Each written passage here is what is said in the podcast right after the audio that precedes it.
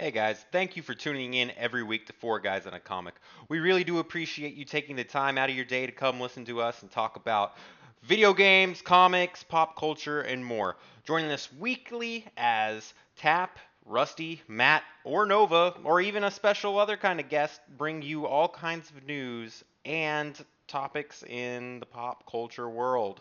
Be sure to enjoy this episode of Four Guys and a Comic, and please tune in every weekend, or at least look anyway to see if we post one, uh, for new episodes. All right, so this week we're going to be talking about a whole bunch of stuff to do with Marvel, and we hope you enjoy the show.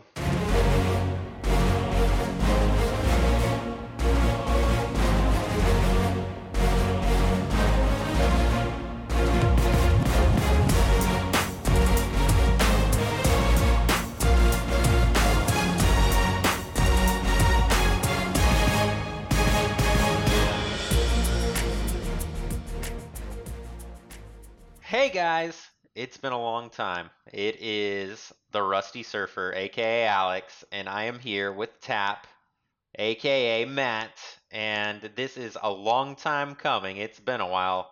Episode of Four Guys in a Comic, and what I mean, it's been a while. It's probably been like what, two For- months, a month? For me, it's been For eight, you, it's been it's been eight months for me.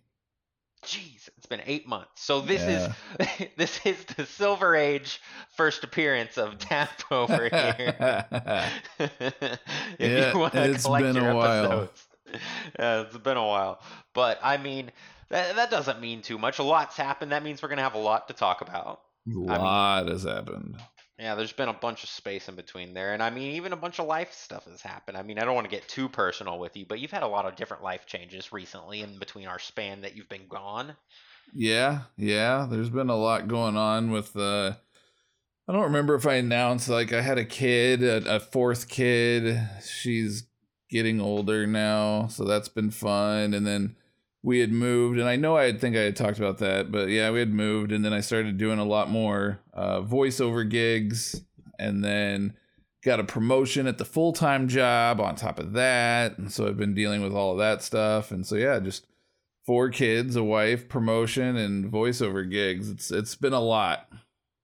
Sounds like a lot, but you know what? I want to say something to you that I haven't got uh, to say. Salute, you know, cheers to you, man, for all your Oh, accomplishments and thanks. I family a- and everything else. I wish I had a beer down here. I'd, join you, but I don't have one. That we can just pretend you have a beer. Yeah, we'll hand. pretend. We'll pretend. I In my have one mind, in my I'll just fridge. think about you. In my mind, I'll just think about you, Stone Cold style, with two beers in your hand, just cracking them together and just pouring like a beer bath. Yeah, dude, your- please. We'll, we'll, it'll be a metaphor. The beer will be your success. yeah, yeah, please do. I, I actually it. I have some beer in my fridge. I just I was in a hurry to get down here. I didn't even think about grabbing anything. I actually have a couple of uh, sour snozberries sitting in my fridge. Sounds like a good time. Yeah, they're delicious. Hey, well, anyways, we are not here to talk about sour snozberries or beers, and even though they're fun, if you want to crack open a beer and listen to uh, us while you're drinking one, I'm not gonna, I'm not gonna hate because I'm drinking one with you. But we have a lot to talk about. Um, this week we are gonna discuss a bunch of different. We have three things that we're going to talk about. But first and foremost, I'm not going to spoil the others. We're just going to get to the first. Um, I wanted to talk about the Marvel Cinematic Universe movies and Phase Four that was announced at San Diego Comic Con a few weeks ago. Um, please note that when we recorded this, you know, it, it's a week in a, it's a week in the past. So if they, we're talking weird and you're like, why are they talking in past tense or why are they talking about like something that hasn't happened, whatever, that is why. But we're going to do our best to talk about what's already been out and what we know now in phase four. So they announced a bunch of movies and they announced a bunch of TV. Um, the movies that they listed were Black Widow, The Eternals, Shang-Chi, Doctor Strange, and Thor. And then with the TV, we have The Falcon and Winter Soldier, WandaVision, Loki, What If, and Hawkeye. So I want to stick with the movies first because you know the movies are the bread and butter. That's what we've been used to. I mean, I know we have this like Disney, Marvel, Fox thing going on now that's all merged and we're getting all kinds of weird stuff because it's not going to focus on the Avengers anymore. But let's focus on the movies because that's what made these Marvel Cinematic Universe right now what it is and super popular. Well, see, Uh, I so- think I think you actually, I think we have to go in order here. The reason I say that though is because the TV shows are going to tie directly into the movies. Okay. So I feel like we have to go in order on this one. You know what I mean by like release date according to this timeline. Well, I mean, that's perfectly fine. Right here in front of us, you have the thing open. We have a timeline of phase four, and we have some dates that are associated with them. How hard these dates are going to be, I mean, who knows? I mean, things happen. They could change. You know? Marvel's They're usually pretty, good. Yeah, Marvel's pretty set in stone on their dates. I can't really think of many that they've changed. Maybe I, I know like they moved Avengers up a week. Like it was supposed Yeah. to release in May, and they released it in April. They did that with Spider-Man too. They moved it yeah, up a whole they've moved it up a week, but I don't think they've ever moved anything back that I can It's think true. of. But I mean, you know, like we said, nothing's set in stone. Everything's changing, whatever. But the first movie, it's supposed to come out May 1st, 2020, and that is Black Widow. And I feel like this is a movie that's been a long time coming. It's definitely been a long time coming for uh, a lot of ScarJo fans. Um, people have been asking for a Black Widow movie for probably at least five years now. Um, and at that point, the they weren't committed, and and now they're gonna do it. Uh, but the interesting thing, because we're uh, spoilers abound, we're all gonna assume you guys have seen Endgame and and everything else. If you haven't, don't listen to this podcast. Yep. um, Go away. But yeah, no. So Endgame was the end of Phase Three. Well, Spider-Man: Homecoming or uh, Far From Home was also sort of tied It into Phase Three a little bit. the end. It Yeah. was the last. It's like the aftermath thing. Correct. Yes. Yeah. So Black Widow. I don't know how much you know about this, but Black Widow is actually going to be taking place in between Infinity War and Endgame. Okay, so like, it's like a during the five years kinda. So it's like during like the five year you know the snap Yeah. um during that time frame is when apparently this movie is supposed to be taking place. Because as you know from endgame scarlet witch as of now or not scarlet witch i'm sorry uh black widow as of right now is well she's dead. Um i'm sure she'll come back because well that's what they do. But as of right now in the mcu black widow is dead. So this is actually going to be uh, in between Infinity War and Endgame during the five years. Okay. Well, I mean, that sounds pretty cool. I mean, they had to have some, like you said, Black Widow's not there anymore. If sorry if you didn't know that already, spoiled. Uh, but Black Widow isn't there, so they had to do something like that. You know what I mean? Mm-hmm. But I mean, yeah, it's been like a long time. Like out of all the female characters in Marvel that have been here this long and stuff, you know, like you said, a lot of people have been waiting for this ScarJo movie. And just in general, she's like a badass. Like the character itself is really cool. And then the villain in the movie is supposedly Taskmaster. That has been confirmed.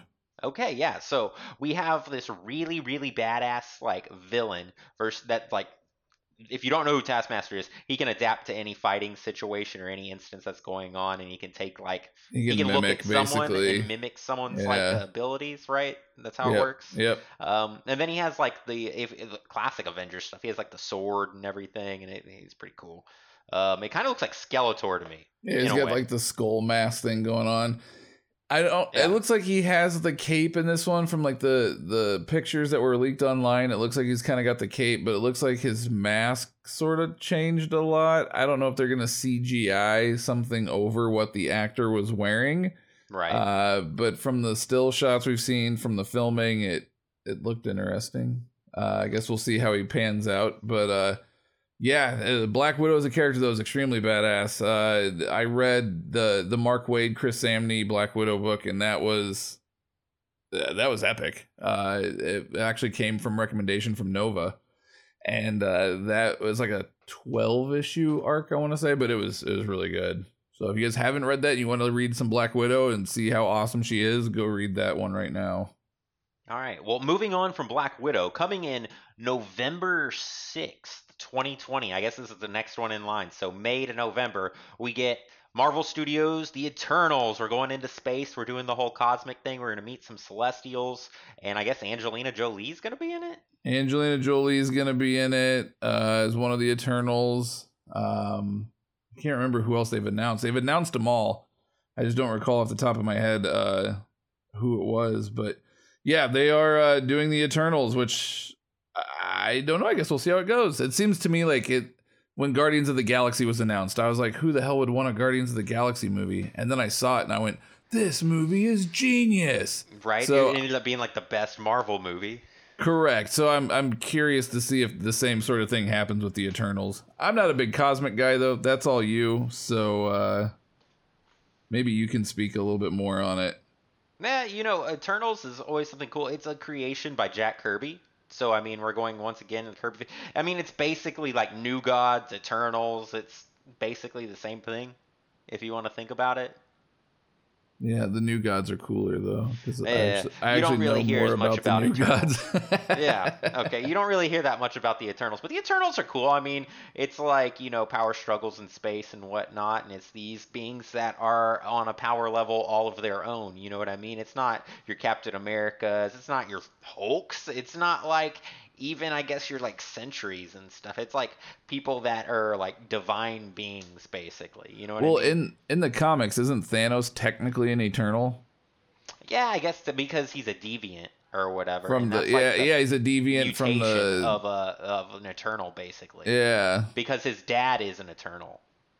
yeah. So he's like a half of an Eternal. He's like an heir to it. Yeah, He's an heir. basically. Um, but it's crazy because it makes you think, what are you going to see in the Eternals? That really leaves the possibilities of all kinds of crazy things. Who knows? Maybe you'll see a living tribunal. Maybe you'll see like.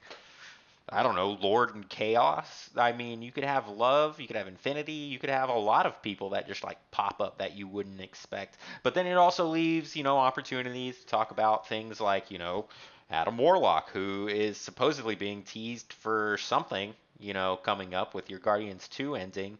And I mean, people are talking about who's going to play him and stuff, and hopefully there's like some kind of hint as to when we're going to see him or, you know, what's going to happen with that character in that movie. oh, I got the list of the Eternals here, real quick. Okay, let's hear them So we got Kumail Nanjiani, Brian Tyree Henry, Salma Hayek, Chloe Zhao, Lia McHugh, Richard Madden, Angelina Jolie, Lauren Ridloff, and Don Lee. Those are your Eternals. Hey, very cool. Uh, what, wait, who was that you said again? It was um, uh, uh, when uh, you said a really big name a second ago. Salma Oh. Hayek? There you go. That's the one. Yeah, Salma I didn't know Hayek's gonna be in in it. it. Yep, she's going to Ah. be in it. All right. Well, uh, that, I mean that's crazy. There's something new I didn't know. But I, like I said, I mean, are you expecting anything specific out of it? Not at all, because I know nothing about the Eternals. So I'm just looking and go- I'm looking forward to going and having a good time. Um, honestly, I think what's going to end up happening is I think the Eternals are going to end up playing into Thor four. I think it's going to end up playing into Guardians of the Galaxy three. I think the Eternals is going to be kind of what sets up the next big arc. You know what I mean? For Marvel, I think the Eternals is going to be what sets the tone for the rest of Phase four going forward. Hopefully, we see um, Galactus teaser or something. That would be cool. Kevin Feige did hint at Fantastic Four. A lot of people are thinking Phase Four, Fantastic Four. They're back home, but uh, no official news on that one as of yet. Well, I guess we'll see. I mean, with a multiverse of madness, but we'll talk about that in a second. Um, before we get to that, let's bring up our next movie on Feb- uh, February 12th. Hey, you gotta go back. You gotta go back to the show. You skipped a show. I'm not going to. I'm doing movies first. I'll go to the Ah, shows. Got, they all tie together. Well, we'll get to it. We got we got Ah. movies first. So next movie, February twelfth, twenty twenty one. We got Shang Chi, Legend of the Ten Rings, and so that's obviously a Mandarin hint there, right? Yep, it's already been confirmed. Tony Leung is going to be playing the Mandarin. Uh, he's uh, and it's the official like Mandarin from that we all know and love from the Iron Man comics and things like that. It's not going to be uh, Sir Ben Kingsley's Mandarin. It is officially going to be like the official Mandarin. Very cool. So it's uh it, it should be a lot of fun. And a lot of people are excited because they hired a to play uh Shang-Chi. They actually hired a Chinese, he's Chinese Canadian, but they did hire a Chinese Canadian actor to play Shang-Chi. Um and then they also got a Chinese actor to actually play uh the Mandarin. So no more of this, you know, like for instance, with Doctor Strange, where they had what a lot of people were saying was the whitewashing with the uh, the ancient one, you know, and things like that. None of that. Uh, They hired uh, Chinese actors or Chinese Canadian actors to play these roles. Very cool.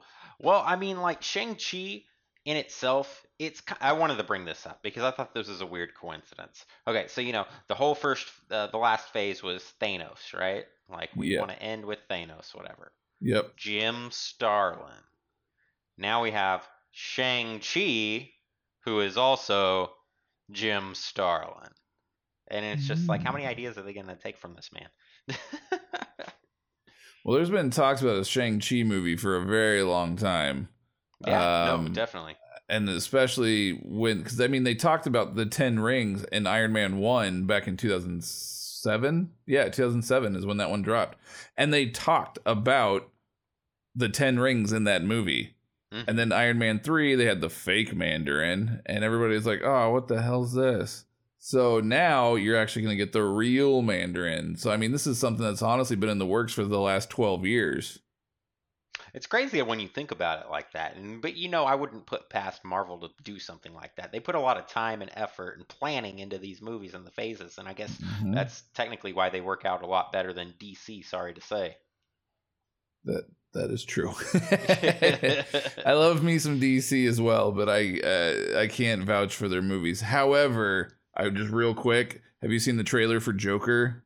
Comes out in October. Yeah. I'm I'm actually excited. It's in the last uh, comic book movie for this year. Yeah, So- man, it actually looks dope, and it it's sort of a. I guess they said uh, the they've gone on to say it's kind of more of an Elseworlds kind of take Mhm. on the Joker, which is cool with me. I'm I'm totally fine with that, but it looks epic. I'm so It excited looks for like a it. good watch, dude. Correct. I'm so excited. All right. Well, moving on from Shang-Chi and the Legend of the Ten Rings, we have Doctor Strange in the Multiverse of Madness, which comes out May 7th, 2021. And uh, this one is supposed to have Wanda in it. So Scarlet Witch is going to be a part of it. And it's supposed to be more horror centric. So Marvel doing a horror movie. What do you think? I think that means that we're never gonna see the New Mutants. You really think so? Dude, they that movie's been filmed for two years now, and they have yet to release it. Dude, it's going to end up being like the Fantastic Four movie from the 90s where they filmed it and then it just got put away. The, and the only way we're gonna be able to see it is bootleg copies. Yeah, it's gonna Yeah. get traded at comic conventions. Yeah, stuff, man. exactly, dude. I'll be all right with that. No, I honestly, I think that if they're not gonna do a theatrical release of the New Mutants, they at least need to do uh some type of like a straight to video release or do a Disney Plus release. You know, with Disney Plus being their new streaming service that's going to be coming out, they're going to be putting a lot of these shows on. Uh, I definitely feel like that they're going to have to do something very similar like that with New Mutants. I think as much as people are afraid that it's going to it's going to flop, uh, there's still people out there that want to see it. So they're going to have to do something. I was looking forward to it. I read the Dark Bear saga just to get into The that. Demon and then Bear? Whenever, Demon Bear. Whenever like, Demon Bear, I can't even remember what it's called. I I read the Demon Bear saga just to get like an idea of what it was and stuff, and it was a really good read. I liked the story itself, and I could see how it could play out into a really good like horror movie esque with using superheroes and stuff just because they're kids they're teenagers you know they don't know how to fully use all of their powers and stuff so there's still that sense of like okay it's not like superman or like captain america that's like for sure gonna go whoop that ass you know? It's some kids that are mm-hmm. just like they could just get screwed. They're in some random hospital waiting on their friend to like be healed and feel better and there's some crazy like demon bear thing that's haunting her and a part of her and it's crazy and I mean there's a lot of mystical elements to it and stuff and it was really fun and I like you saw parts of it like for panels it looked like panel for panel like some scenes in the trailer that were like oh wow this is really similar um but it's kind of sad that it gets put on the back burner the back burner but I mean Yeah. with this whole Doctor Strange thing I mean that's the whole topic we're talking about Maybe Um, it'll open I'm up. hoping that it, it'll open it up like you yeah, said it's very Yeah. possible. You I mean, know, shoot, that leaves us open for even bringing in like Marvel monsters and stuff. I would love to see a Man Thing movie. You know that. Come on now, something that's not crappy like the 2005 one. I think if they were gonna do, honestly, if they were gonna go the Man Thing route, I think they would do what DC did with the DC Universe streaming app. They would just put, they would just make it a TV show like they did with Swamp. Thing, and they would put Man Thing on the Disney Plus app. Um, I could see them doing something like that. I can't foresee Marvel committing to a Man Thing movie. He's just no. there's not enough to drive the ultimate universe forward using man. You know what I mean? Like I could see him making an appearance in like a Doctor Strange movie. That would be cool. Maybe in one of the multiverses, because this is madness of the multiverse. Maybe in one of the multiverses, Man Thing makes an appearance. Hey, you know, here's to hopeful wishing. oh, that just got exciting. Yeah, Dude. you know, like you said, and, and we have this whole like blade thing coming up and stuff. Who knows? Maybe we'll see like a Correct. cameo or something. That know? was another huge announcement, man. Was Blade, yeah, it was. and it's it's not Wesley Snipes either. Nope, but I'm still looking forward to it. It still sounds really cool to me. And Phase Five with that is gonna be dope because we might get your Moon Knight. So I sure as the hell hope so. yeah, who knows? Well, anyways, you know, like we said, Doctor Strange horror centric supposed to be cool. The very last movie in this sequence is supposed to be Thor. Uh, Love and Thunder, and uh, the, what we know is Natalie Portman may be picking up the hammer, right? Oh no, there's no maybe about it. It's confirmed. Natalie Portman is Lady Thor, uh, Jane Foster Thor in this movie. Chris Hemsworth is still going to be in it as Thor. Um, well, as as right? Odin's son. Yeah. So it seems like they're they're going to be taking off the Jason Aaron comic book run um, of Lady Thor, which I have to admit, when it was first coming out, I was very skeptical. I didn't really want to read it. I was like, oh, why change a character? And then I actually read it, and it was genius. It was so well done. Um, I truly loved the run. I think that it could be pretty sweet. And the fact that they got Portman to come back to play Jane Foster is huge. Because, as you know, after the second Thor movie, she was not feeling it and did not want to come back for any future movies. Um, so the fact that they had her kind of an end game for a split second, and then the fact that she's going to be in Thor: Love and Thunder is uh, is pretty massive. And she she brought she came out to Comic Con. She held up Mjolnir, so it's. I mean, it's official, man. She's gonna be Lady Foster Jane, you know, uh, Lady Jane Foster Thor, whatever you want to call it. She's lady. She's Lady Thor. Lady we're- Thor. So we're thinking that Thor, uh, Chris Hemsworth Thor, Odin's son, is probably gonna have Stormbreaker, and she's gonna have Mjolnir, and uh, it's gonna be interesting. It's gonna be good stuff. Valkyrie's gonna be in it. Uh, they did confirm apparently that Valkyrie is going to be the first out LBGTQ character in the MCU. Cool. So she's, uh, you know, as we know from the last, uh, I think it was Endgame, she is now the ruler of New Asgard, basically. Uh, she's sort of, you know, the king, queen, whatever of New Asgard. She's going to be looking for her king or queen to, to, to be with her, and it's going to be another female. So she's the first official out character in the MCU. Hey, that's cool, man. I think this whole idea with this Thor's thing is gonna be dope. I think it's a cool direction that they're going in, man. And I mean, all the last Thor movie, Ragnarok, was really funny. I liked him in Avengers. Uh, you know, Endgame. Fat and- Thor. uh, yeah, Fat Thor was great. Um, I loved that he was hanging out with uh, Korg on the couch playing Xbox and Miek. That was great. And I hope that we see more of that kind of comedy. Not overdone. In Oh, it, but, no, you know, it- I, I- mean, I want a little bit of that comedy still, and I like the direction of that more than Dark World or Original Four or anything. you know, Yes. so It, uh, it's official. We're getting that comedy back because Taika Waititi is actually coming back and Oh, cool. directing and right. He's doing everything. So the guy that did Thor Ragnarok is also going to be doing Thor 4. All right, well then this will be a good time. Uh, so moving away from the movies real fast because we don't want to stick on this for forever. Um, next, we're going back in time to fall 2020 with our first movie from, or I mean not movie, our first uh, TV series from Marvel with uh, the Falcon and the Winter Soldier. And um, I guess they're using the actual actors from the movies for these, right? That is 100% correct. Okay, so it will so- be Anthony Mackie as Captain Falcon and uh and uh you know Sebastian Stan as as uh, the Winter Soldier. Oh, I mean, this should be fun, and this is going to be through Disney. So I guess it's coming out on Hulu, or is there a Disney Nope, Disney thing that's Disney coming out? Disney Plus is going to be their streaming app. Sort of like the DC Universe has their streaming app, and then WB is creating one, which that's a whole nother story. Uh, but yeah, D- Disney Plus is coming out with their own streaming app. It has not released yet, but it will be releasing, and once it does, this will be on that streaming site. Very cool then. Well, I mean, I think that's kind of cool. They have a lot of stuff to draw off from. I'm going to give you some uh, insight on a few of these things though. With some like these TV shows, I feel like there's going to be like a uprise and then a dip. So, I feel like a lot of people are going to end up watching The Falcon and The Winter Soldier just because it's the first one that comes out. There's going to be that hype behind it. Everyone wants to see what it's about and stuff.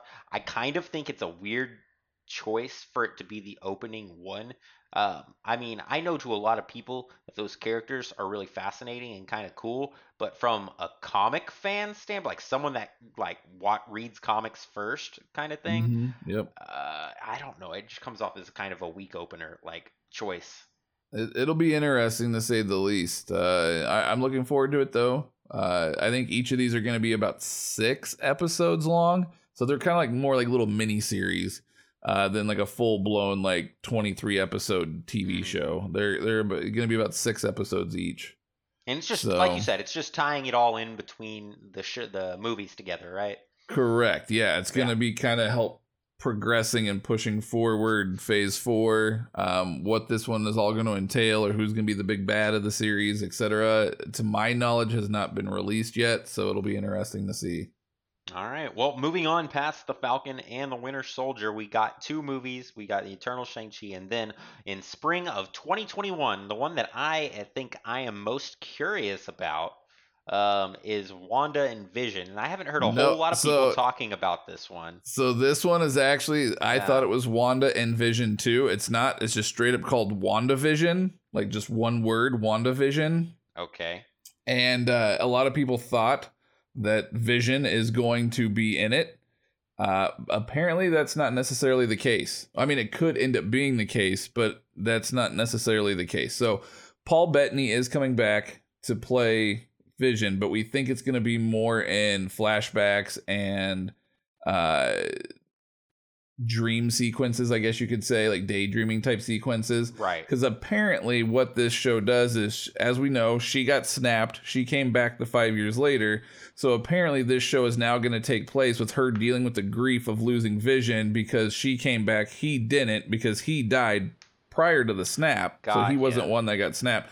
So this is all going to be with her dealing with uh, the loss of vision and things like that. But It also leads up into that Doctor Strange, like we said, because the very next movie after it is May 7th, Doctor Strange, and she's supposed to be in Doctor Strange. So this is probably going to be the explanation as how she ends up in the movie with him. Yep. Yeah. And there's also some talk about her uh there's some rumors that like as we know, she's powerful as all hell. You know what I mean? Right. Like She basically can Scarlet do anything Witch is she wants. Exactly. She's super super powerful, like almost She's Jean overpowered. Grey, but Avengers. Yes, exactly. Yeah. So maybe she brings back Vision. I mean, she had he he was an android with a pro, you know what I mean? She could theoretically use her powers and bring him back. Uh will that happen? I don't know. I got a better theory for this, okay? Because I know that there was some talks about like the diversification of Marvel through this phase and the next phase. Mhm. And um, one of the things that I thought about is okay, so in Children's Crusade and the creation basically of um, what is it, Speed and uh, Wiccan or whatever, is that sh- they're technically the children of Vision and Scarlet Witch, but you know, technically that can't happen like Mhm. because Vision's a robot. So the whole question is is how did these two kids come from Wanda? And a lot of what the when they were pushing through Children's Crusade and the identity crisis of just Wiccan trying to find his mom and stuff, which was Scarlet Witch, was that he believed he was like a manifestation of it and he like he was like am I real? Am I not real? or whatever. So this could be the lead up of creating them as her dealing with her grief from Vision, because that's basically what happened in Children's Crusade. Hmm, that could be interesting. And then if you know anything about Wiccan, Wiccan is the future in the future he is the sorcerer supreme but he's also a gay character that dates um, hulkling or whatever who is a Kree mix of uh, marvel i think marvel and a Skrull Oh.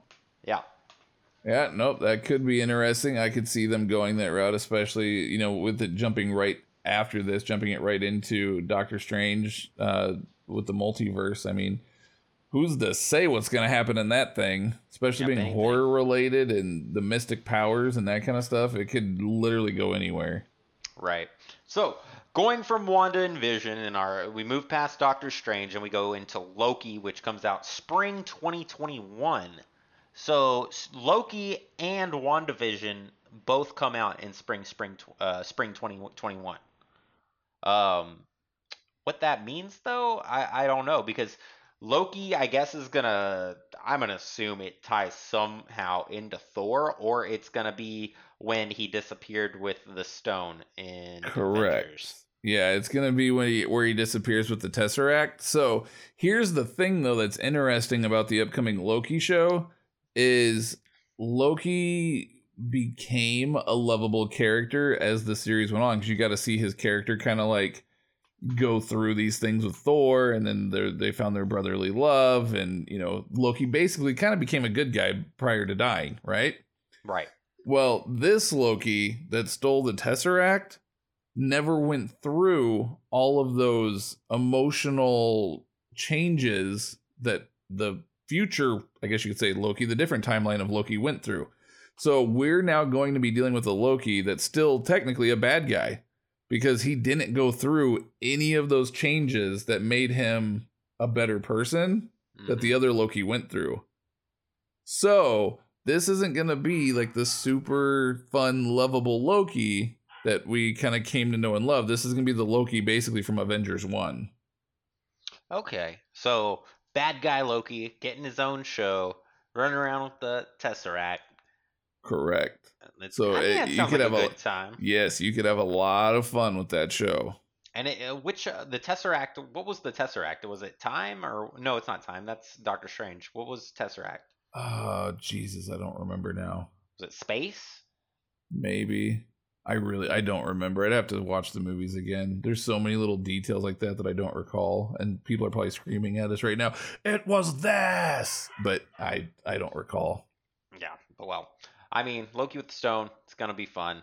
All right, so we're going past Loki, and we're getting to the show that has the biggest question mark on it, and it literally has a question mark on it, and it has me a little confused.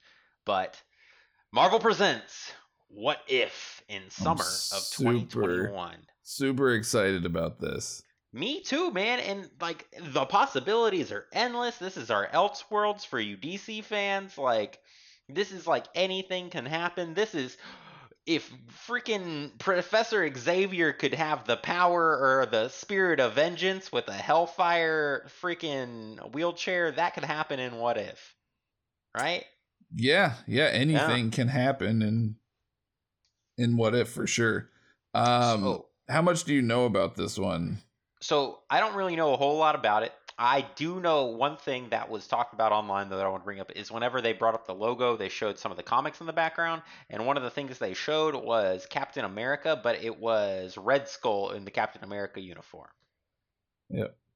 No, which sound you didn't. That did not sound like you were in. That was the the most least exciting. Yep, I've ever heard from. No, you. it'll be interesting. So, do you know anything about the What If TV show? Like, have you heard anything about it? Like, how they're gonna do it or anything like that? Or is this No, what, what can you tell to me about it?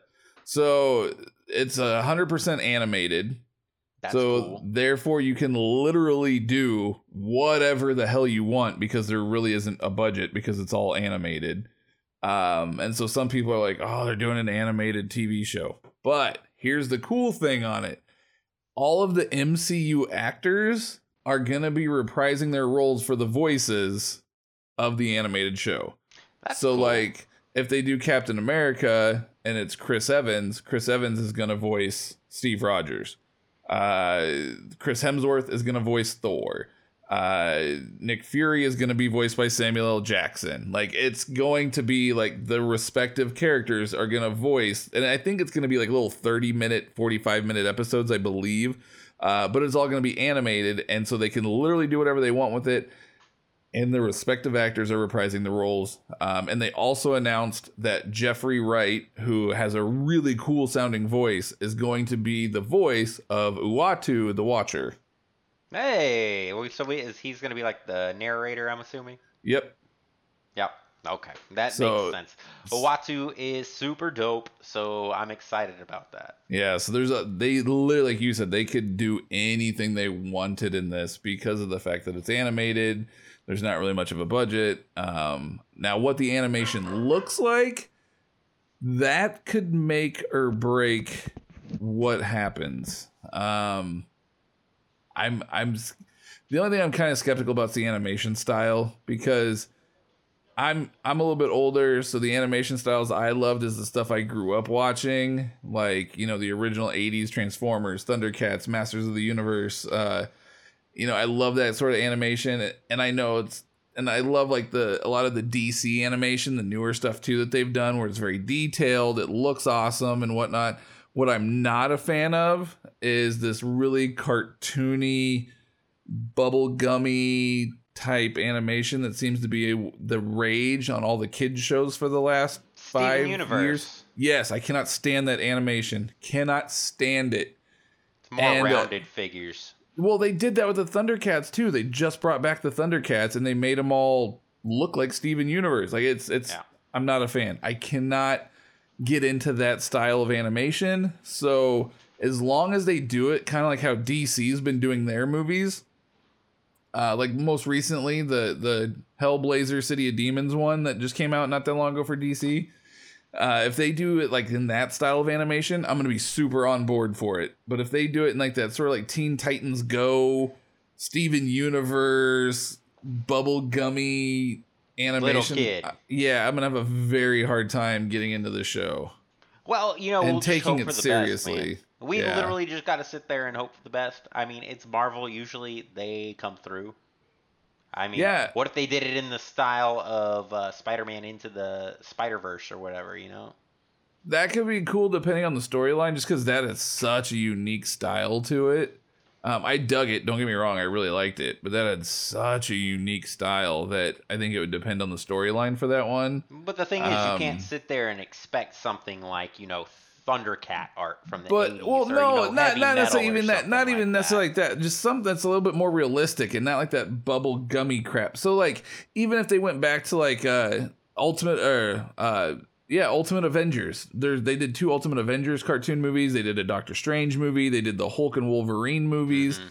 If they do those ones, like the Hulk verses and all that, if they do all of those like in that kind of style, I'm on board 100%. Like that would be awesome. But if they do it in like this bubble gummy Steven Universe stuff, I'm gonna have a very hard time getting on board with it.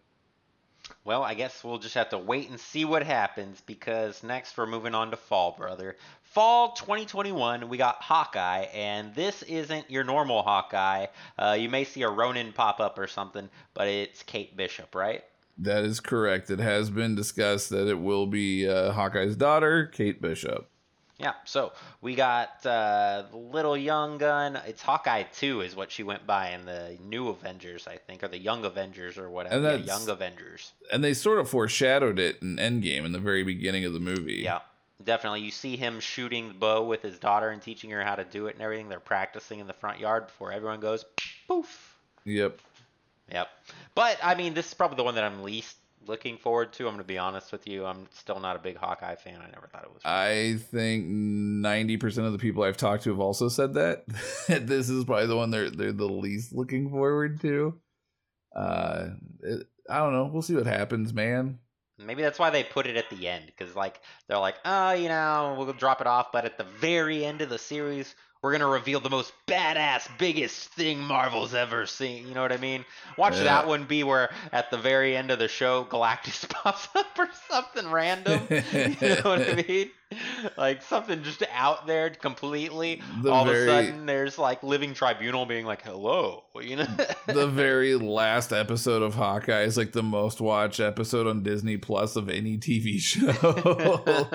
I wouldn't put it past them though, man. I mean, you gotta like if you don't have hype in your show, you gotta do something at the end, and they have time. I mean, to film it all. It's still like two years away, so.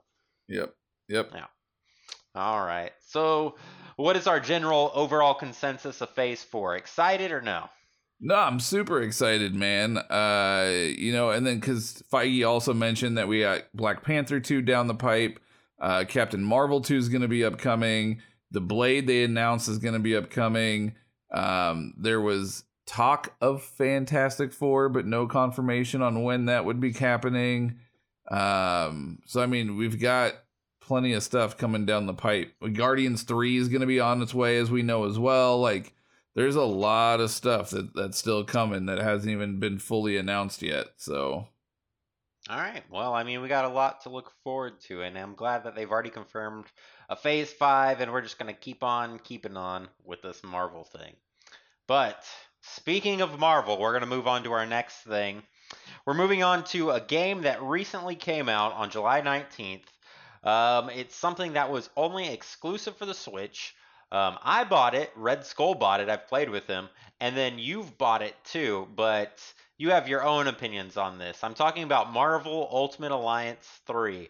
And uh, before we get into just like the rough and tough, like what we think and opinions and stuff, man, uh, you know, go ahead and I know you can see the character roster. Um, let's just go over this to begin with. Just thoughts and opinions on this character roster before we actually get into the gameplay, the story, and everything else because uh, this was the first thing that I thought of and looked up as soon as I knew that this game was coming out. And then the thing that I kept up with as it was being like news was being released about it um, but the characters man I think they said that there is I don't know like 39 character I think they said 42 somewhere around there 39 42 something like that I can't I don't know the exact number I'm not about to count all these people up but something like that. And then they still have rumors of like all these characters that are going to be downloaded and stuff. Um, what do you think about the character list right now, man? Uh, so the character list when you first get to play the game, because obviously you have to unlock people as you go, which kind of makes it more fun. Um, the initial character list I'm not a big fan of, uh, but I think as you get a little bit deeper into the game and you start unlocking other characters, um, I think that the playable character list is, is pretty spot on. Actually, it's not it's not too bad once you get people unlocked. There's a couple that I'm like, really? Like, I don't understand that one, but like Elsa Bloodstone. Okay, I'm- yeah, I'm like- that was a pretty random. I'm like, that's choice. a that's a random one. I Uh, thought Crystal was pretty random too. yeah, Crystal was random, uh, I mean, especially because you Lockjaw, can. so that kind of makes sense. But Yeah, but I mean, you get to play Crystal like right from the jump, and I don't know. I thought that was kind of weird. Anyways, you though, think why would they have Crystal instead of like Medusa? Yeah, but I mean, overall, they have my most of my favorites that I like to play as in the in the old uh Marvel Ultimate Alliance games. They got Moon Knight, they got Blade, they got Ghost Rider. Like those are like my top three playable characters that I always used. Oh, and Wolverine in the very beginning because you have to unlock the rest of those guys. So right away, you I have all my favorites. Well, not right away because you have to unlock them, but you know what I mean. Like you have your favorites, which is cool. Um, I'm a little disappointed in the lack of the Fantastic Four. Um, maybe there'll be playable characters down the line, like downloadable characters. Uh, who knows? But initially, I am a little, little uh, upset about no Fantastic Four love. Uh, X Men love seems to be very few and far between, but I know that there's going to be some downloads upcoming that has more X Men characters. Um, it just seemed to me like they were trying to kind of stay away from the Fox stuff, if if you know what I mean. Uh, and I I really I'm glad that everything's back home at Marvel because I hate hate hate that they it's the the deals and the licenses and things were impacting so many other things other than just movies, you know. Um, so I don't know. I'm glad everything's back home, and we'll see. Maybe they'll be downloadable, but Yeah, no, definitely. I, and that's one of the things. Is like we got like a very very basic characters. Whenever you first start, you play with like your Avengers. That you know, then it's not even like the the extended. I mean, you get Scarlet Witch. You could start out your Well, Captain you play with the Guardians of the Galaxy you at Guardians of first. the Galaxy in there. Which yeah, I I'm mean, not a big Guardians fan of. Too, but it, but it's like your most like basic like you know basic characters when you first start, and then you start expanding out, expanding out. First, you go through like the Spider-Man characters with your Gwen, uh, Spider Gwens, and your Venom, and your Miles Morales, and whatnot. Yep. You then you branch out into some other things like uh, what You is get the Daredevil, Defenders. and Yeah, then you get the an Elektra. It's like a yeah, Elektra is a secret character. Your Loki's, your Iron Fists, and whatnot. Um, you got your even your X Men and stuff, you know. And like you said, they're gonna release later stuff for X Men too. It looks like like we're gonna get Cyclops and Colossus. And then what was so super surprising to me is that Psylocke and Nightcrawler were in this game, man. Like I did not expect that. Even though I mean, like you could see the character list and they were announced a long time ago, but I didn't expect them to be like chosen for the. It was a big surprise. Yeah. Yeah, but I mean It could be fun playing as Nightcrawler. That could be a fun one.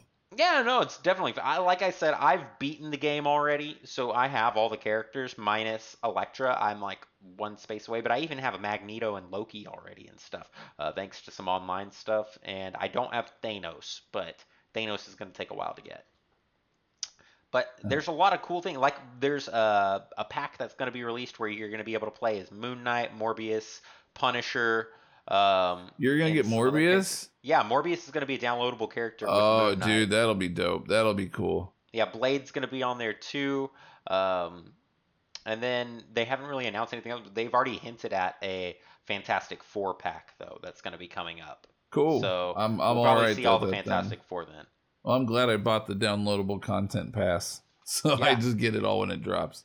Yeah, so like like I said, it's a lot of really cool characters on here. Uh, who do you like to play with so far? Like who, who's your favorite character to play with? Uh, right now, I'm not nearly as far as anyone else. Um, I've been kind of playing with my kids, and so we we haven't made it very far. Like we just beat Shadowland.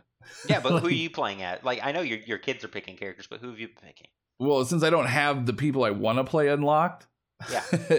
I've been playing as like Wolverine. I think That's a Um, good pick though. He has a De- cool regen Deadpool- factor. I've been playing as Deadpool too, just because when I unlocked him, he was already at level twenty, whereas Right. everyone else was at like level six. So I was like, I'll not just play with him. So I've been playing with playing with Deadpool just for that reason alone. Um, but that's really kind of about it so far because I haven't got to unlock the people I really want to play with, like Ghost Rider, Moon Knight, Blade. I haven't unlocked any of those people yet. So Well, Moon Knight's coming. Moon Knight's not out yet. Moon Knight will be in like September, I think.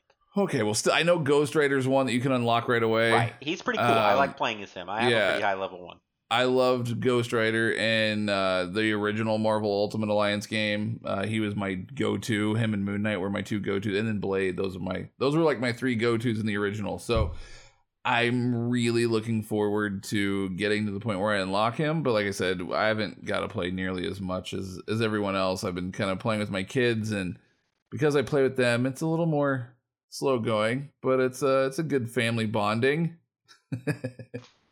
That sounds fun, dude. I mean, like I said, they're all really cool, and because you're Big Daddy, you get to play with the Big Daddy character, Deadpool. Uh, Yeah. yeah, with the high level and Yeah, stuff. well, my daughter loves playing as Spider Gwen, okay, and my son loves playing as Spider Man, which is cool. funny because he loves Miles Morales, but he doesn't play as Miles Morales. He only plays as Peter Parker. So I was like, all right, that's cool. I mean, that's my Spider Man, but sure.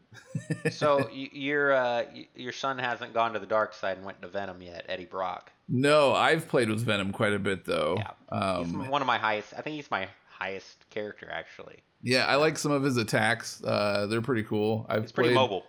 Yeah, yeah, no, I've played with him. I like him a lot. Uh, Wolverine, uh, Spider Man's pretty cool. I've played with Spider Man a little bit. Um, Captain America, I think I've played a little bit with. Uh, but yeah, that's about the extent of it. We haven't, like I said, we haven't really gotten too far. But um, I can tell you right now, we played last night for about a half an hour, and we beat. Uh, we got to the bullseye battle, hmm and I wanted to throw a controller through my TV screen. well, before we get to uh, the cons, because we're gonna get to we're gonna talk bad about this game here in a little bit. I'm just gonna throw mine out there. My normal team right now is um, uh, Venom, uh, Storm. Storm is badass in this game. Um, and then I like to play as Magneto. And then I also will alternate between uh, Psylocke, Deadpool, Wolverine, and um, uh, what's his name? Uh, Ghost Rider. Yeah. So I'll alternate between them. There'll be a random fourth floater. Whenever I get Colossus, I'm probably going to start doing an X Men team, like hardcore Magneto, uh, Colossus, uh, Storm, and maybe Psylocke or Wolverine, Deadpool, whatever. We'll see. Um, I really liked that the game kept the synergies. Um, Yeah, no, based on the teams, and you can build different teams and create different synergies. I thought that was pretty cool. I know that they did that in the old ones, and I like that they kept that. Yeah, no, there's a lot of little cool things about this. So, the, saying that because you liked it, what are some pros? What are some things that you do like about this game? Uh, I don't. I haven't got to play it that much, man. Because But from like, what I you've need, played so far, what do you like about it? I I like that it kept like the shield access points and that you can switch out your characters and I like that you can customize your characters and kind of build them up and skill them up and it's sort of like an RPG in that regard. Mhm. Um, but I definitely feel like I need to play this game a little bit more by myself um, to really kind of dive into it and play. Because like I said, playing with uh, an 11 year old and a seven year old is uh, it's frustrating because Yeah. you know like there's some con- we'll get to the cons, but I'll just say that like it gets frustrating. And so I, I need to kind of play it by myself in order to really, I think, kind of get into it. Um, but yeah, I, I I like some of the old school stuff that they kept. I like some of the. I haven't really gotten to play them yet, but apparently there's some side missions, I guess you could say, um, challenges that you can play. I haven't really got to play. I've unlocked some, but I haven't got to play any yet. Um, so yeah, I'm looking kind of forward to kind of diving in more on my own time. Yeah, no, definitely. That was one of the pros that I wanted to say is that it's pretty easy to pick up and play for someone who plays it casually or someone who wants to play competitively or I seriously. like the di- I like the different uh, uh, levels. You know, you can either play like as a casual player level, or you can play as like I I love it action games. I want to play the harder. I like Mhm. that. Yeah, no, definitely. But eh, I mean, it seems really easy for anyone to pick up and play. Like you said, you play with your kids, so younger kids can play it, adults can play it, and a lot of people can just kind of like get into the game and just kind of enjoy it for what it is. Um, and like I said, there's a big character list. They're adding a lot of stuff to it and whatnot. So there's a lot of uh, pretty good things to look forward to.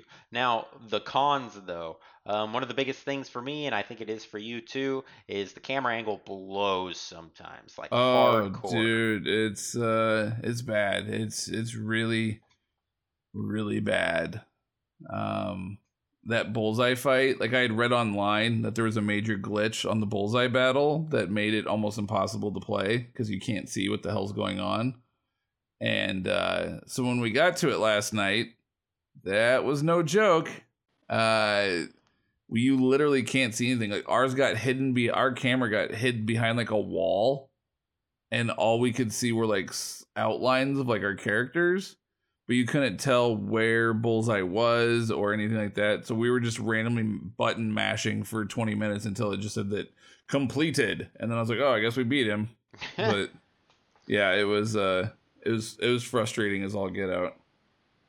That sounds frustrating. Yeah, I mean, not just that, but I mean, like, sometimes it doesn't feel like the buttons are always responsive or like the commands into the game.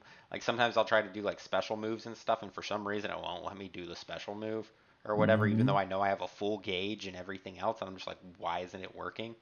And that seems to happen more often than not, especially in situations that you really need to like help your team and stuff. I even had an incident where like I recently today had to go and buy a new controller because the um, R button stopped working, so I couldn't do like extreme attacks with people and stuff and combine it. And um, but I had to take care of that. And uh, just overall, uh, it sometimes it just feels clunky. Um, the camera angles really bad at times, um, but I mean sometimes it's good too. I mean. Uh, here there, I would say that the pros and the cons pretty much like balance each other out. Like it's not like a horrific game. and it's not like the most amazing game in the world. It's just a fun game to pick up and just randomly play. Yeah, I, I would say that. I Yeah. think the storyline is not really my thing um because it all takes place like the cosmic and the infinity stones and all this and that and I, I- i'm not into that side of marvel so i was a little disappointed in the storyline that they went with honestly. Um i'm a big fan of the first two. It's like the first one was just a lot of really cool stuff where you got to go fight arcade. You, you went to murder world um and then there was uh the underground level where you had to go fight um or underwater level um where you had to go submariners level and stuff. You had to like go do that like all the and then there was like uh, a Doctor Doom level. We you're on like Doctor Doom's castle and like those types of things were really fun to me. Um and then the second one was all about civil war because that was right around the time that the comics were coming out so you got to kind of play both sides of the story, and it had a lot of replay uh, replayability and stuff to it. This one, it's it's definitely all pretty cosmic-ish and Infinity Stones and that kind of stuff, which I I get why they went that route, especially with the MCU being where it is. But uh, I was personally disappointed in the storyline. I wish it, they would have gone a little little different. Yeah, no, definitely. I feel like, you know, that's the thing. They kind of have to cater to it because you have to realize there's a lot more people watching the movies than the uh, reading the comics. So, like for me and you, you know, we're kind of shunned out a little bit, but it's understandable from a money standpoint. You want people to understand what you're putting out. Um, overall, I mean, I think the story was pretty cool uh, in a way here or there. Um, I really think that the character design of some of the stuff uh, won me over because it was like some of the older school outfits. Like when you got to the X Men, you had your yellow and blues basically. You had a 90s looking beast actually. It wasn't the weird dog faced beast. Yeah. Uh, yeah, and then you had like Thane, and Thane didn't look like really puny or anything. He actually had like really cool armor on, and he had a pretty good aesthetic to him and stuff. Uh, Thanos, even his size comparison, when you see him at the end compared to everyone else, is a lot bigger, and he kind of gives him this menacing look. Um, I think that they really hit it out of the park when it came to not necessarily the graphics because the graphics aren't great, but just the No. styling of the game itself. And uh, if you're into comic books and you play this game, you will definitely notice certain things that are catered to you. Like one of Deadpool's like alternate skins is his X Force outfit with the gray and black. Which I thought was really cool, and I think they even have a yellow and blue homage to his outfit in there, or something like that too when uh, it's like the fake yellow and blues 90s one that he never was a part of you know? Mhm. um, but they do some cool things here and there with that.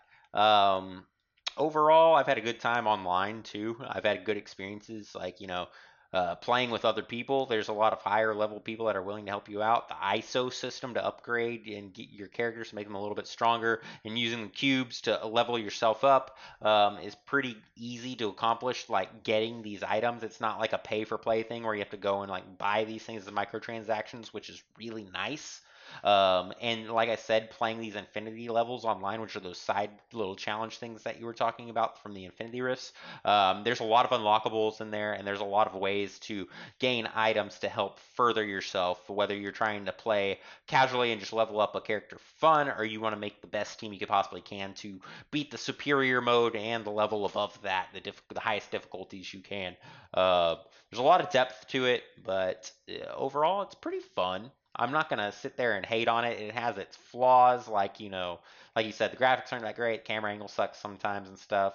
Uh, we'll get an occasional button response. I even had a really, really, really weird glitchy moment in it, which I broke the game and it canceled. I'm not even gonna lie to you. I had a moment where I was playing online and somehow my one of my teammates left the game, morphed into Loki, and so I got to play as Loki even though I didn't have him unlocked because I could switch to that player. I was the host and um, in the middle of the game, like a hidden, like invisible barrier popped up where a barrier was previously in the game that was knocked down. I couldn't get through the barrier with the other characters, but I could with Loki. And then all of a sudden, I got to the waypoint and the game crashed. So it was like the weirdest online experience, but I got to play as a character that did not have unlocked yet through a glitch. There's a glitch to do it, okay? And it broke the game which is not always a good thing. It's not a good thing to hear that about a game. But finishing the game, I enjoyed it. I had a good time. I actually sat down and spent like two to three hours, like yesterday, just playing this game, like Really? nonstop. And I haven't done that in a long time with a video game. Like usually, I don't have the time or the attention span anymore because I always have something going on. Yep. But I actually sat down after I got past the X Men level on here. I finished the whole game for the in one night. Like I, I don't know. I just was hooked after that. I just had fun after the X-Men level. Yeah, okay, so I just beat Shadowlands. Where am I going next? I think the X Men level.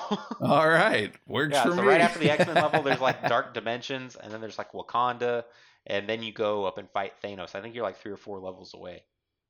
cool. Yeah, Yeah. no, I'm looking forward to that one. Yeah, and you get all the cool characters in the X Men thing, and you fight a bunch of Sentinels, and it's pretty cool. You fight Sentinels? Yeah, you'll see. All right, dude. Maybe I'll, maybe my opinion will turn around. Like I said, because of the issues with the cameras and whatnot, it is very difficult playing with little kids because, as you know, if you don't keep up with like the main character, like everybody gets teleported back to like wherever the hell you got stuck at, right? Right. And so I'm constantly like running, and then all of a sudden I end way back up because my daughter or whatever didn't keep up with me. So I have to like constantly keep telling my kids, "All right, guys, follow Dad," and then they'll be like, "Which one are you?" And I'll be like, "I'm Deadpool. Follow Deadpool." And like Uh, sometimes with the camera angles, like they get stuck behind things, and they're like, "I can't get to you," and then everybody gets zapped back, and I'm like, "Oh, this is so frustrating." Like, I really just need to play this by myself. yep. Best idea that you will ever have, man. So, question on the multiplayer because I haven't got to play online yet. Is there chat functionality? Uh, supposedly there is. I haven't figured it out yet. Me and Red Skull tried to talk to each other and it didn't work. And I didn't know if it was an error on his end or my end, but I haven't had anyone else try to talk to me online. So, when you try to play online, are you playing with people that we know, or are you playing with just? Are you have you jumped into just random people's games? Majority of the time, I just jump into random. I'll create a room and random people will join my game. So I just create a thing and I leave it pa- no password on it. Uh huh. And usually, if you wait, like, it takes a while sometimes. Like, I've waited up to 20 minutes for someone to join my game before.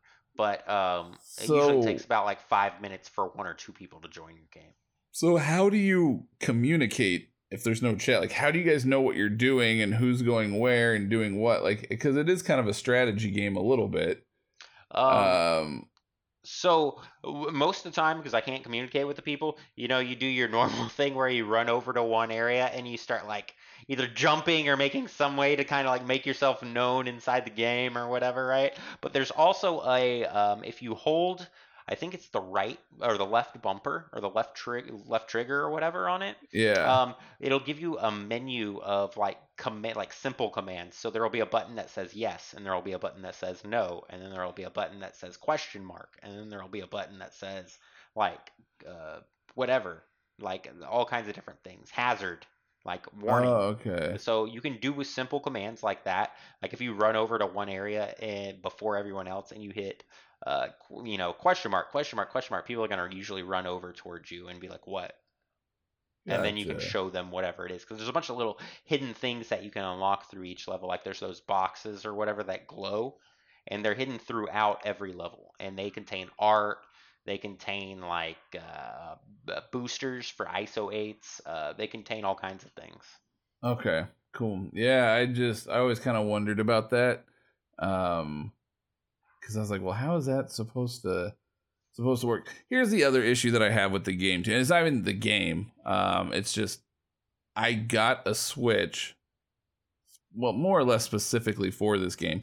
Plus, there's a lot of Mario games that I wanted to play with my kids that I you think get to play all the of old nes games now that you bought online. yeah, yeah, that too. So I mean, there's just a lot of fun stuff I get to play. There's more fun things to do on a Switch with my younger kids than there is an Xbox One. So we got rid of the Xbox One, and I kept my PS4 in my office, and then we got the Switch. So I'm new to the Switch console, and so I am very used to the way that the Xbox is laid out and the PS4 is laid out, and the Switch is ass backwards.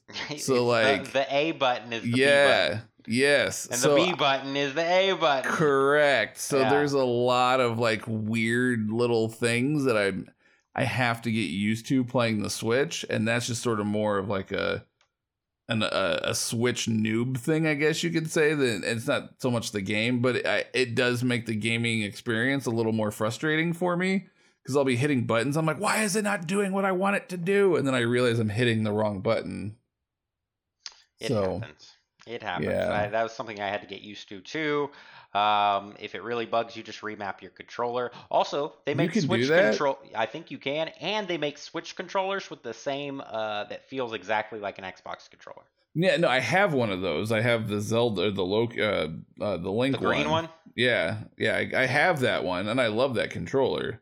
But yeah. like you said, the A button is where the B button is and the it's just it's backwards and it confuses the hell out of me because I'm so used I've been playing Xbox and PS4 for so many years that why did you muscle change it? muscle memory I just automatically go to those and so it's super frustrating. It happens. It happens. But yeah, no. I think you can remap it. Well, I'll have to take a look. All right. So, you know, moving on from Marvel Ultimate Alliance here. Um, we have now something else Marvel related. We're sticking on the Marvel track right now. I know it's just a weird coincidence, but uh, a certain comic came out a few weeks ago, written by Jonathan Hickman, and the art was by Pepe Larraz, who has been on our show before. Um, we have House of X, which is going to be the end all be all new beginning of the X Men in the Marvel Universe. Now, it's six issues and uh, they're going to be released like bi-weekly, I guess, concurrently with uh, Powers of X, which is building this new X-Men universe. Um, and we got this first issue that came out now. Um, what were your thoughts on the first issue? I know that you haven't been an X-Men reader for a while, but um, hopefully this was a little bit positive. Yeah, yeah, man. Uh, so obviously, I was very confused on some things because of the fact I haven't read an X Men book since the very beginning of uh, what X Men Gold and X Men Blue or whatever it was that you were making us read. Right. And uh, I just could not get into those books at all to save me. Save, you know, yeah, it was bad. So I I quit reading X Men altogether. Um, that being said, I am a big fan of Jonathan Hickman, so I was really kind of excited to see what he did. Um, so I kind of asked you some questions about what do I need to know going into it. You kind of gave me some brief overview. Uh, and then I went in and I read it. And there was some things obviously not being fully caught up on X-Men that was a little confusing to me, but for the most part, I would say as long as you have a high level overview of kind of what's been happening, I think it's a I think it's a good starting point for new readers that want to jump back into X-Men. Um, there might be some things that are a little confusing, but overall, I actually didn't feel super lost in it. Um, I, it was fairly self-explanatory what he was doing and what he was creating, and kind of that sort of thing. I think the most confusing thing for me was the whole Professor X deal. Um, aside from that, though, I thoroughly enjoyed it. I thought it was a really good start, and I'm actually pretty excited to see where it goes. And I haven't said that about an X Men book in forever and the art is uh, phenomenal, uh, which was another big issue that I had with X Men books was the art was just not for me. So uh, yeah, I'm super excited to see where it goes. You know what's crazy is most people don't know this, but this isn't Pepe Larraz's first rodeo when it comes to X Men. He did an X Men book with Cullen Bunn, I think like three years ago, something like that. Three or three, two years ago, something and I think it was Cullen Bunn. Don't quote me. I'm not. I'm not 100 percent sure, but I think it was Cullen. But he's been on an X Men book before. I promise you. And um, so I kind of knew what was going on coming into this, and it was good before, and it got even better this time. Um, House of X was really knocked out of the park by the art by Pepe Larraz. He really, I think, killed it. He made some of the characters like you know feel comfortable again. They weren't like super cartoony, they weren't like overly realistic. It felt more like character designs that I grew up reading more so than people's, I guess, own take. They felt more traditional. Minus Professor X. Yes, Yes, minus Professor X. Minor Professor X was a big difference. He looked a lot like the Maker with the big Cerebro thing on his head. Yeah, Um, I was still don't understand why, Reed totally. Richards, what is going on? Yeah, it's something to do with Astonishing X Men. Um, it's, I didn't read Astonishing X Men. I've only been keeping up with Uncanny, really, and then I read Golden Blue and all that. And I mean, uh, but I didn't. I didn't keep up with Astonishing. That's where he popped back up in. Um, but he looks like the Maker. Um, everyone else came back from the Age of X Men universe or whatever, which was not the best read. I wouldn't totally. Is that why it. Jean? Is that why Jean Grey's Marvel Girl again? Yes. Yes. Okay. She in the Age of X Men thing. She was Marvel Girl in that. Okay. Yeah. And that's fine because I mean that's old school Jean Grey. I mean that takes it back to the '60s X Men. Uh, you know that's Silver Age X Men stuff. So uh, I was totally fine with that. I thought that was kind of a cool throwback. I wasn't like, oh, this isn't Jean Grey that I love from the '90s. Uh, so I was totally fine with her being Marvel Girl. I'm like, that's Silver Age. That's cool. Uh, but yeah, the Professor X thing was super weird because he looks like well, one, he's got this giant Cerebro helmet thing on his head. Uh, but from like the way that his body is shaped and the way that his face looks, I mean, he looks like a 12 year old with a giant dome on his head. So I'm a little confused on the whole Professor X thing. Um, and you know, like he's not in a wheelchair, like he's capable, he's walking around and stuff. So I mean, I'm just, I don't, I don't know. I guess we'll see where uh, where this one goes with the Professor X thing. I was just a little confused by that. Uh, maybe I'll have to wiki some shit. I don't know, but um, aside from that, though, I did thoroughly enjoy it. I thought it was a really good read. Um, and I think it's a good start for other X Men readers like myself that maybe weren't into the most recent stuff, but they they like Hickman and they want to give it a shot. I say go for it. You know, just kind of get a high level overview of kind of what's been happening, just so you kind of have an understanding, um, and then dive right in. I don't think you're really gonna. I think Nova read it too, if I remember right, and I think he was kind of in the same boat. So, uh, yeah, don't uh, don't have any worries about that. Just dive right in. And I've heard from other comic readers nothing negative about House of X. I think every some people said that it felt very similar to other Hickman stuff, which sure, but either way, it doesn't mean it's bad. Just because it's familiar doesn't make it bad. So And also, I want to clarify real fast to everyone who's listening. The reason why we're not talking about Powers of X, even though Powers of X has come out, is because recording this like the weekend before it comes out. So, I mean, we're gonna have opinions later on on it, but that's why we're focusing on House of X right now. Um, yes, So that also being said, I really enjoyed the story too. I like the way it was written. I like the Krakoa thing with the flowers and the medicines and all that. It really gave the X-Men like a sense of importance, especially when establishing their own nation. This isn't just a regular Genosha or something like that, you know. This is like they finally have their utopia. Now, that being said, um, they are the gods, or so Magneto says at the end of this whole thing. Um, but what leaves Well- me curious about it is um, I told you recently that before this there was Age of X Men, right?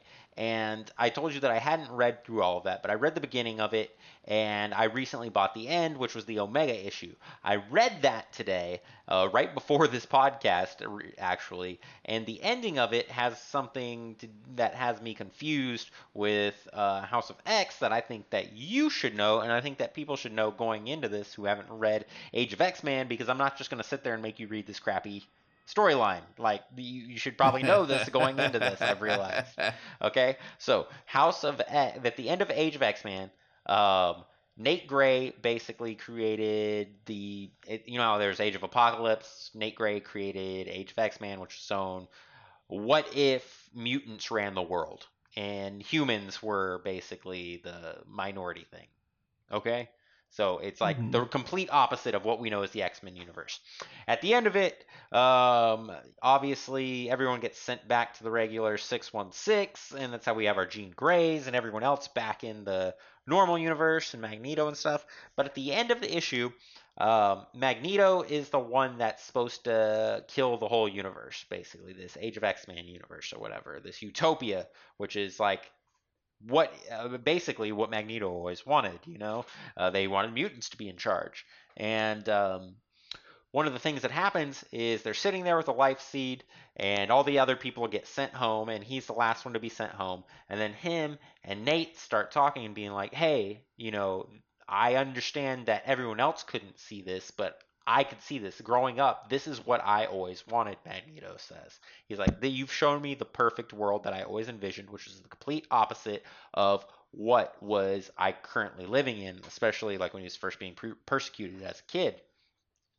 So he lets um, Nate Gray keep the universe, basically. He's like, we're going to kill this, but we're going to start this over at the same time, and we're going to make it exactly what we want it without the X Men holding us back.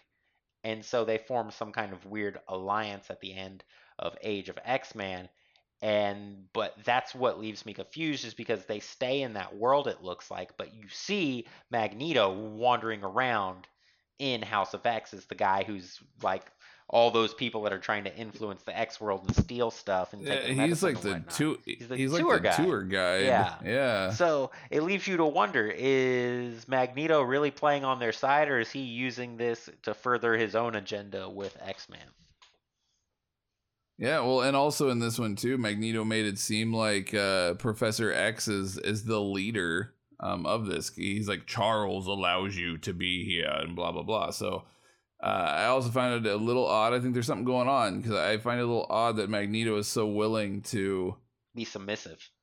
Be submissive, yeah, and kind of bow down to to that whole thing. So it's uh it's interesting. I don't know. We'll see where it goes. I, am intrigued. It definitely made me interested in the X Men again. The only thing I do have to say that I'm slightly skeptical on is the quality of the art being a biweekly book. Um, is Pepe Larraz is he doing every title or are they switching are they switching uh artists and stuff? Do you know how that's gonna work? I think that he's done every title, but I think they're ahead right now.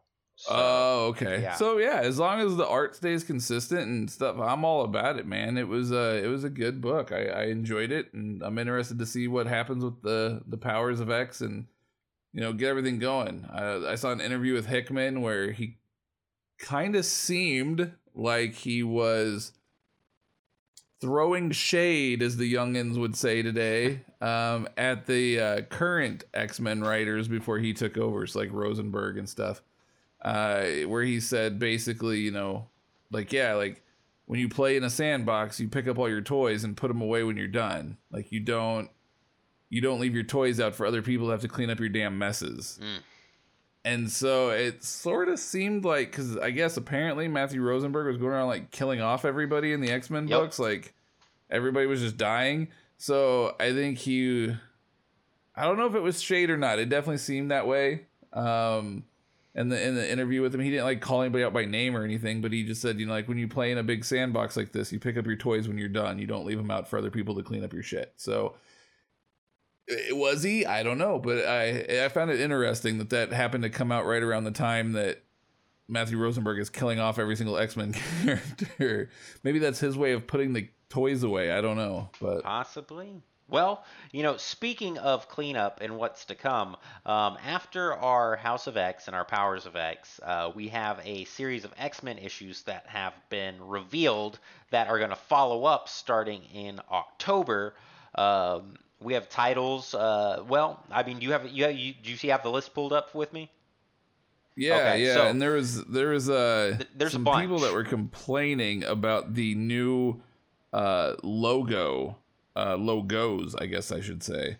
Um, they uh, the logos were different. I can't lie though, man. I really like the New Mutants logo. Yeah. No, definitely. No, they did a good job with this. But let, here, before we get into that, let's name off what what these things are, just so people know what we're talking about real fast. Okay. So uh, the first issue that they have listed here is going to be by Hickman and uh, Leinil Yu. I think that's how you say it, Leinil. Anyways, I'm familiar with them. They've been around with Marvel for a long time. Um, but it's X Men. It's just self-titled, and it says it's going to be like a tour de France, day, uh, tour de force, I guess you should say, tour de force of the X Men world. You know, it's just your general X Men title. Um, next, we have Excalibur, and it's going to feature Captain Britain, which is cool. And um, we're gonna see, you know, Psylocke, I guess, A brand new Captain Britain. brand Britain. new, and we're gonna have our Rogue, our Gambit, Jubilee, Rictor, and Apocalypse. Apocalypse is gonna be a member of the team as a good guy. When did this happen? Um, Age of X Men. okay. Yep, he like became, he saw the way, I guess. All right. I don't know. cool. We're, I we're guess. just gonna roll with it. I'm, I'm I- telling I you, it's not something that I'm super hyped about, but we're just gonna say That's okay. I cool. guess. Maybe it'll be good. I don't know. Maybe it'll it's be never good. happened, so we'll see. Um, All right. But anyway, so that's your Excalibur team this October. Um, then we have the Marauders by Gerry Duggan and um, interior art by Matteo Lolli and covers by Russell Dauterman. Um, it's featuring Kitty Pryde, Emma Frost, Storm, Pyro, Bishop, and Iceman, which sounds, I mean, that's a pretty cool sounding team to me. Um, it's a perfect example of taking a name you're familiar with and a bunch of characters and it looks like nonsense is what Hickman said. If we told you what the pitch is right now, you wouldn't understand. So Fair enough. we'll find out what that is all about, I guess, but at least we know the characters. Then we have what you were talking about, which was New Mutants by Hickman and Brisson. Brisson? Ed Brisson? Is that how you say his name? Ed Brisson. Yeah, Yeah. I think so. And um, art is by Rod Reis. Reis, I'm assuming. Um, Yeah. And what he said is, when you see the roster, you're going to be like Jonathan is doing. you're going to be like Jonathan's doing that bit. Uh, Hickman teased, and I am, and I am. I've been waiting a really long time to write it, and it's going to be really good. So it sounds like uh, they're excited about New Mutants. I guess um, it's only going to be co-written uh, by Brisson, the first issue of the series. the first arc of the Yeah. series, and then after that, Brisson's taking over full on writing duties. Yeah, so I mean, uh, that, that's gonna be cool, I guess. We haven't had like a proper New Mutants title in a while. Hopefully, it'll go longer than seven issues. Yeah. yeah, and then um, the next one is the one that I think sounds the, the creative team wise. This sounds the most interesting to me.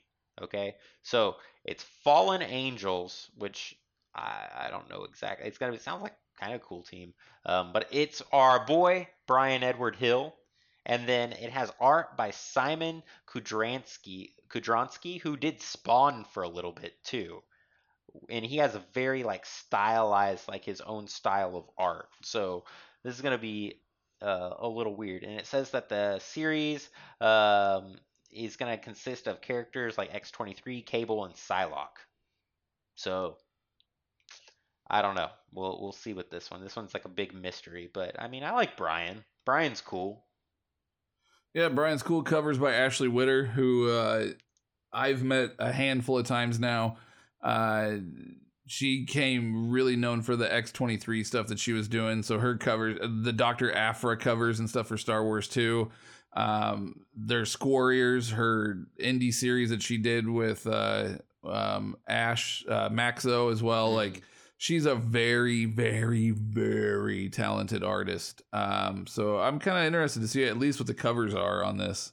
Awesome. Yeah, it should be pretty cool. And these are both coming out in uh, New Mutants and Fallen Angels are both coming out in November 2019.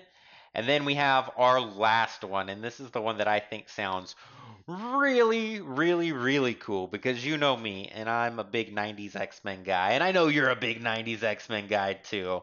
But um, it's X Force, man.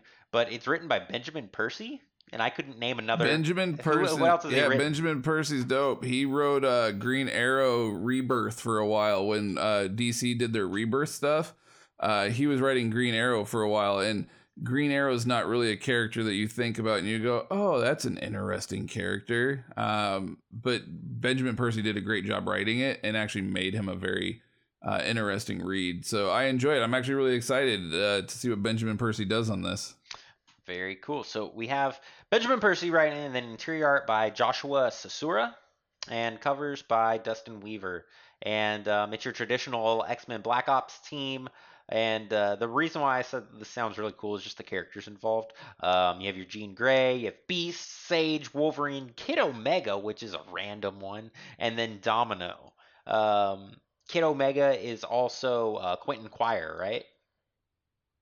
Sure. Yeah. I don't know. Quentin Quire is Omega. a, uh, a butthole. Um, let's just put it that way.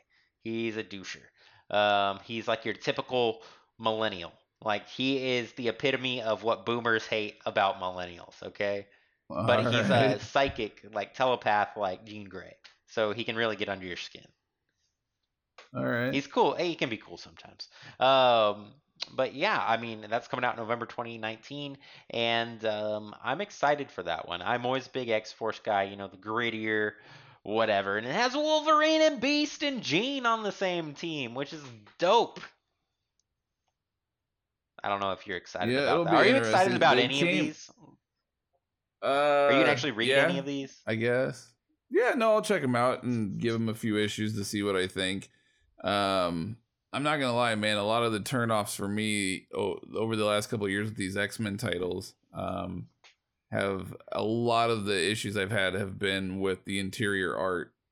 Um, I'm if a book doesn't have good art or decent art for me it's a i don't care how good the writing is it it for me a comic book it has the writing and the art like it's two different things but when they flow together so well it makes for a really awesome comic book and when you have one that's good and one that's bad whether it be the art or the writing i feel like it really takes away from the other part of the book that might be really good so like if the art's really bad i feel like it takes away from the writing and the writing could be freaking amazing but if the art isn't displaying that, I feel like it really pulls from the story and vice versa. So if you have really awesome art but not so good writing, it, it makes it hard to enjoy a book at least for me personally. Um so that honestly, man, that's why I haven't been able to read X-Men books lately because the interior arts have just not been good. Um you know, I haven't been able to enjoy them and then that and then the writing just didn't really seem like it was i mean you're an x-men guy and even coming from you you're like yeah it's not good i'm like okay cool i don't have to read it Yeah, you don't have to read it. Don't worry about no Age of X Men or anything. Just know So, that it was a fake universe and it may or may not exist anymore. so yeah no i mean i am uh i am super excited for the uh what's to come though i think the writers that they have set up with benjamin percy bryan edward hill ed brisson jonathan hickman tini howard like those are all really solid writing teams. I'm not familiar with any of the art gerry duggan i'm not familiar with any of the artists though. So i can't i have no idea what any of the art's going to look like. I'm not familiar with any of those artists. Um but uh the writing teams all sound great so i'm super excited about that. Oh i take that back. Fran- uh francis leinil francis yu. i know his art. He was great um but like he, that's really the only one that i know um aside from pepe larraz who's doing but he's not going to be on these main x-men titles or whatever going forward um so yeah i guess i don't know man i don't know what these other artists look like hopefully it's good Hopefully it's good. Hopefully it's something that we'll recognize, not something super stylized, and hopefully it's not uh, cartoony like X Force has been in the past. fingers crossed Yes, sir. i mean when you got a book like x-force you need it to be dark and gritty and you know not Need Wolverine cutting people in half. Yeah, dude, Yeah. you need something cool. I don't know. We'll see how it goes. I'm excited though. I am. I'll we'll definitely check it out and see where it pans out and go from there. Awesome, awesome. All right, everybody. Well, that is going to end this week's episode of Four Guys in a Comic. Be sure to tune in again soon. Who knows when that will be, and um, but hopefully sooner than later, especially uh, now that we have Tap back from his eight month plus hiatus over here, joining us once again. Family man, number one on top, oozing with success, right? sure. I may be putting you over a little bit more than I should, but whatever, right? You just just That's roll with all it. We'll roll with I'll it. I'll take it. A little inflation to the ego. I'll take it. All right, all right. So, see you guys soon, and um, hopefully sooner than later. Bye. Ciao.